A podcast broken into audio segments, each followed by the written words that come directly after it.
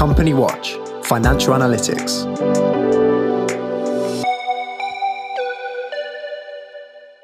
Welcome to the Company Watch Coronavirus Podcast. I'm Jo Kettner, CEO of Company Watch, and I'm joined by Nick Hood, Financial and Commercial Risk Analyst. Welcome, Nick. Hello. This week, we're recording a special episode to discuss the Grimsey Review COVID 19 supplement. We're recording today on Friday, the 19th of June, and the review isn't due out until tomorrow. So I appreciate the chance to have a sight of a strictly embargoed advanced copy.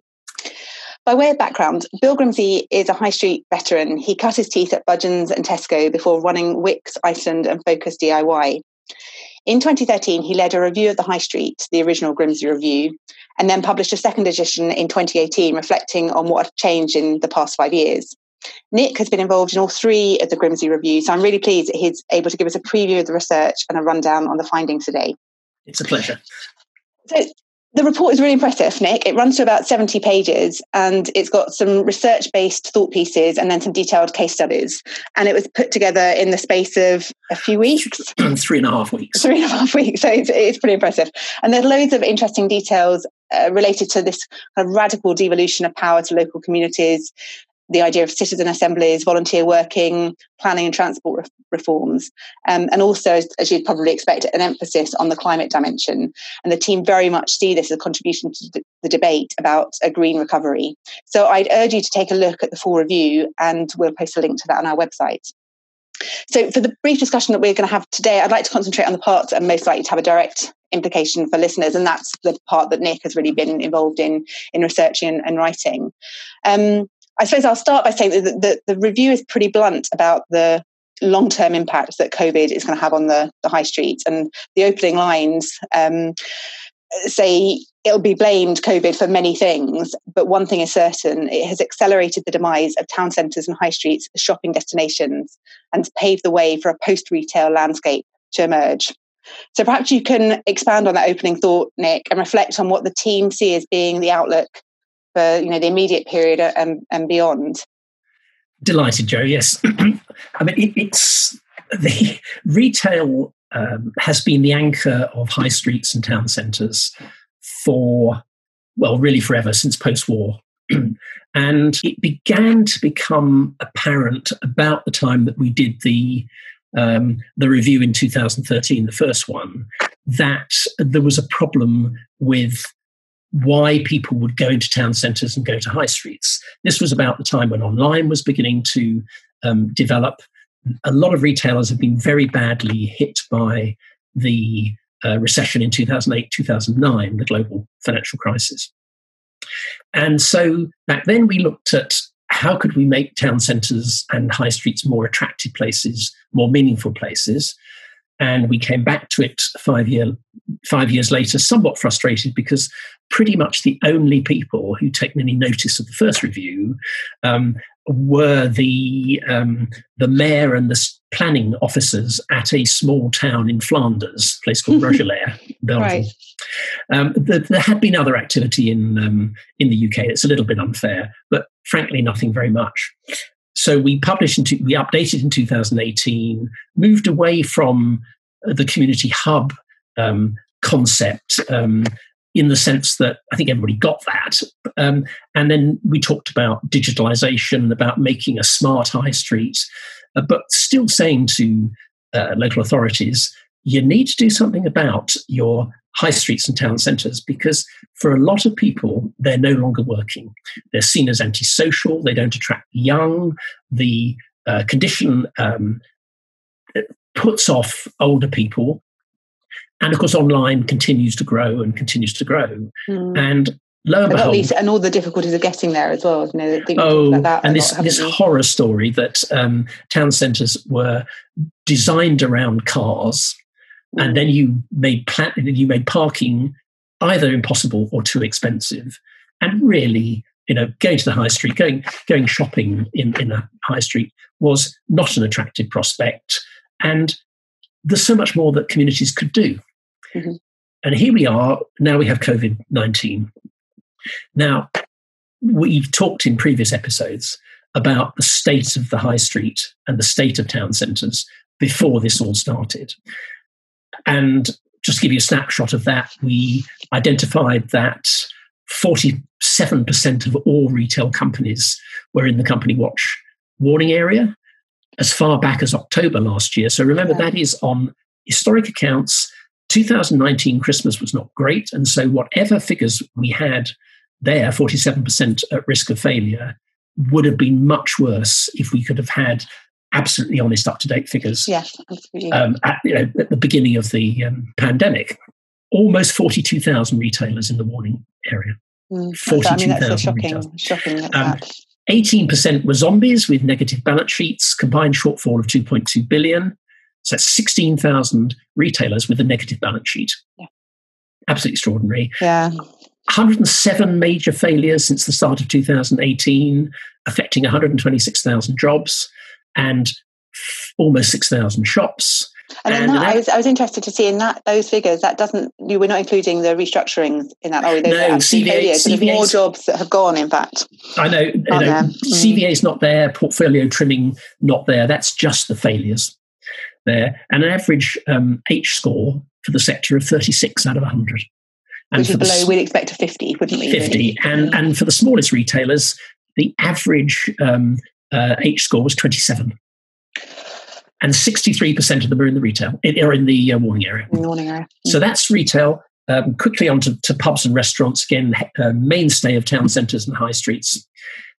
59% of pub and club and bar operators and restaurants in the warning area, 29,000 companies. 27% have negative balance sheets. That's 13,200 companies and an average H score for the whole sector of 28 out of 100. So pretty bleak as well for both of those. Both so, of so yeah. that's, that's where we were before the pandemic and uh, probably in a worse position because of Christmas 2019. Mm. Now we have the pandemic. Uh, everything's in lockdown. We're gradually coming out. The forecasts are saying, KPMG have published a forecast saying that a quarter of all current retail space will be vacated by 2023. That's three years away, a quarter of it. They were expecting that. That was a trend that was expected to happen, but over a longer period. It's really the COVID crisis has really just um, accelerated that decline, hasn't it? And yes, and, and, and, a great microcosm of that is if you look at how John Lewis is reopening and you look at how it's gradually bringing a few stores on and a few stores on. And what they're doing, I'm sure, is looking at the places where they haven't reopened to see what's happened to footfall, mm-hmm. what shoppers are doing before. And I don't think they will reopen all their stores. Yeah. John Lewis, I don't think. I think they've said that already. So, yeah. um, and uh, there's been some research by the um, uh, by let's call it Hardens, the restaurant guide, um, fronted the research, saying that they're predicting that only 70% of hospitality sites will ever reopen. So I'd rather flip that the other way around for what we're talking about. Say, actually, 30% of pubs, clubs, and restaurants in town centres and high streets will be empty and are already empty, mm. but not yet boarded up. I mean, so, that's interesting because I, I, was uh, I was talking to some some people the other day, and they were reporting similarly on um, kind of on trade sales and um, you know various various um, alcohol oh, yeah, sectors and, and, that people are already saying, you know, we're not going to be able to reopen. It just doesn't doesn't work. Oh yeah, I mean, in top end, there's been a, a parade of Michelin star restaurants in London and, and mm. Manchester and Birmingham already confirmed they'll never reopen, and all sorts of mid-market casual dining chains are saying well, we're going to come through this, but um, probably only half the number of, yeah. uh, of, of, of restaurants. So put all that together, and what you've got is high streets and town centres. Vacancy rate um, before the pandemic of 12.2%. My guess is that the vacancy rate, when this all settles down, when the furlough scheme runs off by, by Christmas next year, in many places of 30%. And these places ain't ever open again. Mm. You know, there isn't. Uh, there, there will be independent retailers. There will be people who will try their their luck at running a restaurant or a cafe or whatever.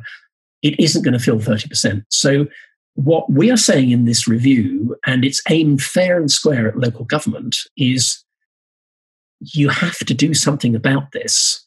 You have to do something about this because this is not something where um, the recovery is going to refill your empty high streets and your empty shopping centres.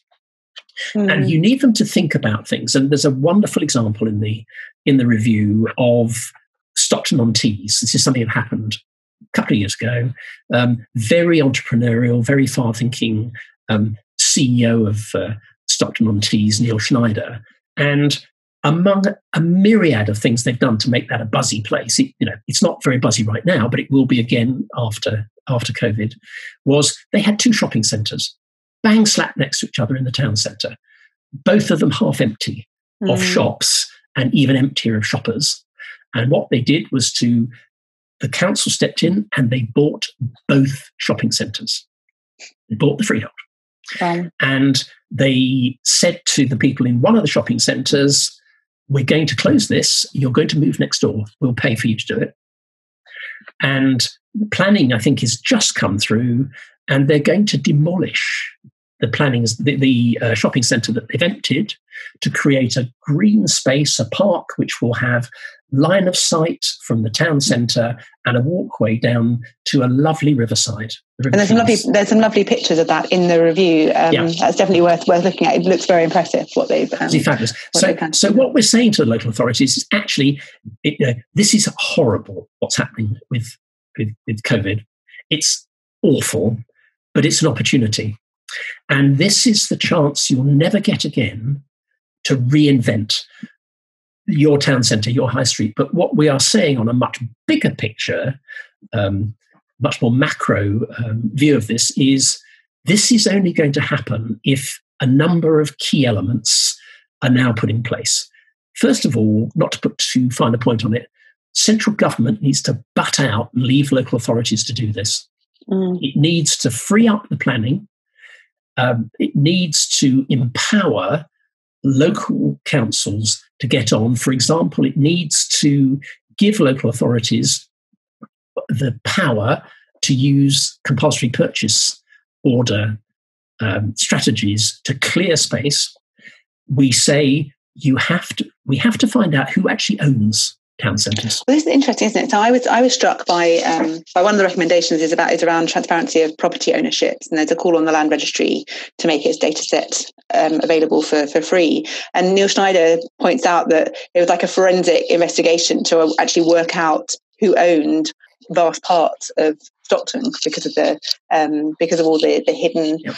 companies and offshore um, offshore structures that are being used. And I think you know that's something we certainly would would very much welcome. Anybody who's dealing with risk, the, the most important thing is information, isn't it? It's being able to understand what you're dealing with, and and the idea that that we should really try and get much more transparency around what the high street, yep. who that, who's owning the high street is, is obviously very important. Yeah.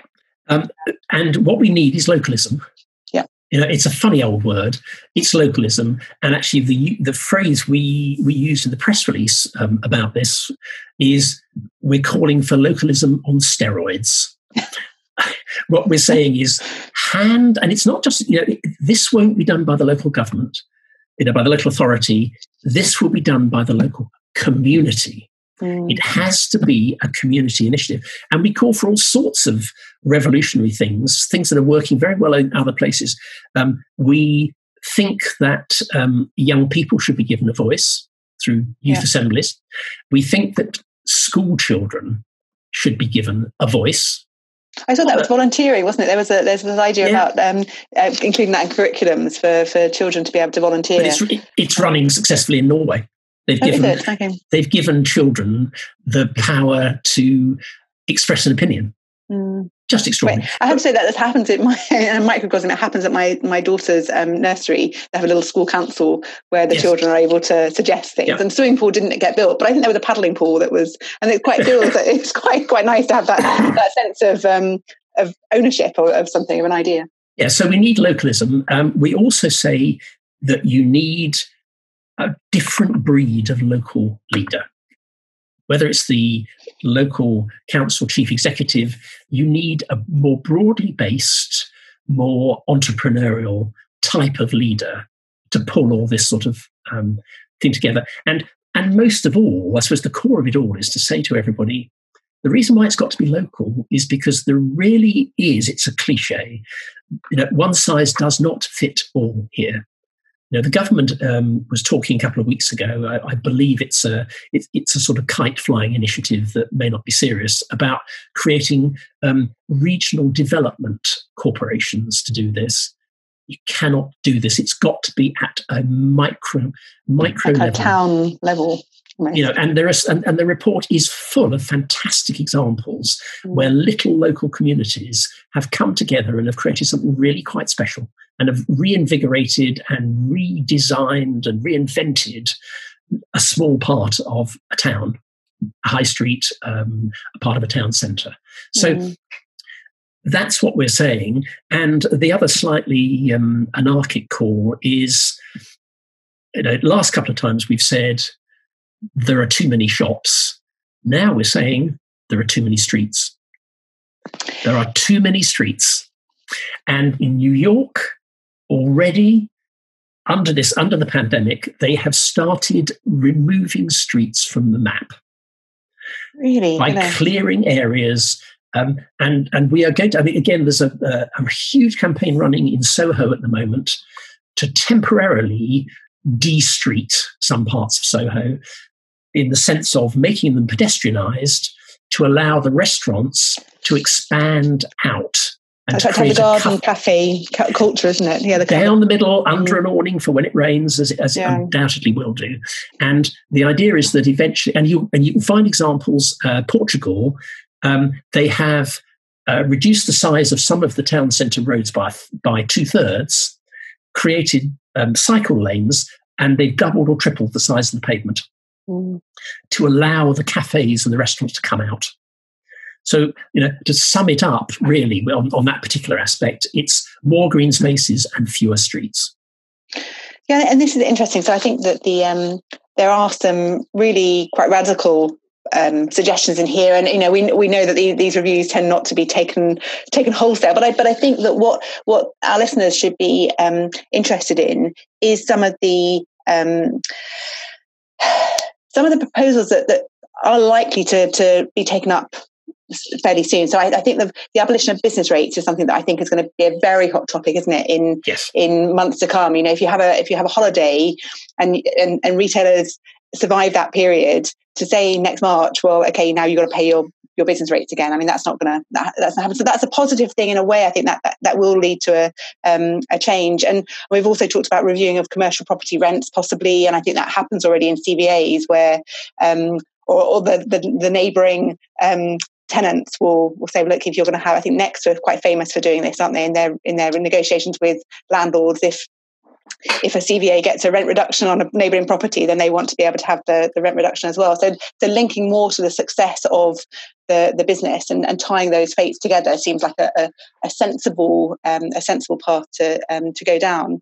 And I suppose you know I'm conscious that we're already um, we're so fascinating. I could listen to, to this for a lot, but I suppose could you give us to, to sum up? Could you give us a um, a sense of what you hope the outcome would be, like the actual that some of the the key um, the key next steps that we might hope to see in the next six months to 12 months?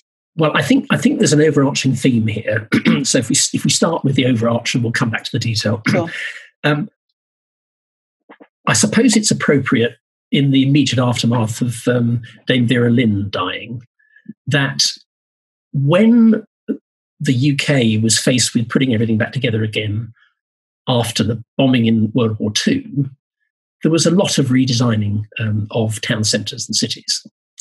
And this time, you know, the front of the review says very clearly the strap line on the front is build back better.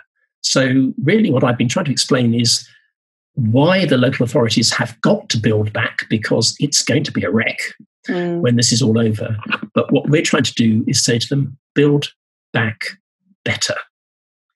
And it means more green spaces. It means local involvement. It means a, a better leadership. And it means a whole range of detail that will facilitate that. So, yes, business rates, um, archaic way of, of taxing businesses. Um, you need uh, planning to be much more flexible. Mm. You need um, CPOs to get round because one of the problems with what's happening at the moment is that eventually a lot of landlords will go bust. Who knows who these properties will end up owned by? Probably it's interesting that there is a record number of um, of um, asset, distressed asset purchasing funds raising money at the moment. They're vulture funds. Really?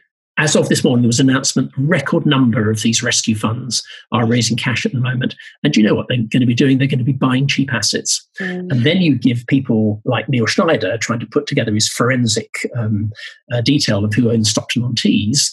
Then you've got him with the problem of not only does he not know who owns it, but when he does find out who owns it, they're in the Cayman Islands. Yeah. So that's a, there. There are 27 recommendations in the report. Um, of equal weight, to be honest with you, they wouldn't be there otherwise. Some are easier to implement than than others, but you know, I really would, um, you know, I would implore people if you've got a moment, read it, even if you only skim it, read the report, and just see what role you can play as a local stake, stakeholder. Mm. And many of our audience will have some sort of local stake through their Absolutely. involvement with companies. Um, play an active role, and you will get a better environment in which to go on being a stakeholder in the future. Mm. Thank you. I think that's quite a, that's a lovely conclusion. Thank you very much, um, Nick, and, and thank you all for um, for listening. As, as Nick has said, we, we, will put the, the report up when, when we're out of embargo, and we can put the report up on our website. We will um, we will put it there. And there's a really actually a really, a really nice um, forward from Bill Grimsey, who's who's written this and is reflecting on on some of the the perhaps the mistakes he's made in trying to to fashion this identikit high street over over the years and really um, it's quite personal forward there which I'd, I'd, recommend reading. So again thanks thanks very much nick. Thank you everybody for listening. And um, be back again next week